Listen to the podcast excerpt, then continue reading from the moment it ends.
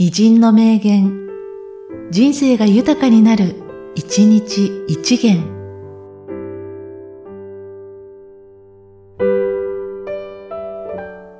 4月22日、富田勲。いつもこれが最後と思って曲を書いているんです。子供の心を忘れず、常に今に夢中でいたいですから。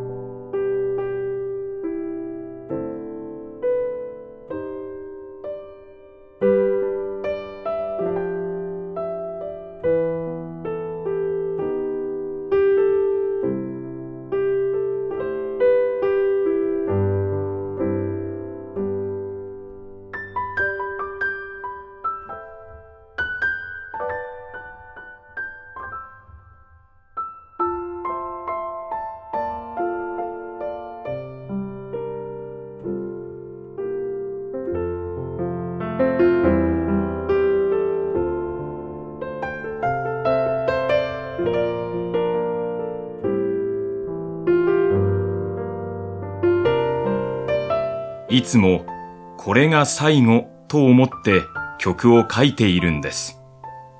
子供の心を忘れず、常に今に夢中でいたいですから。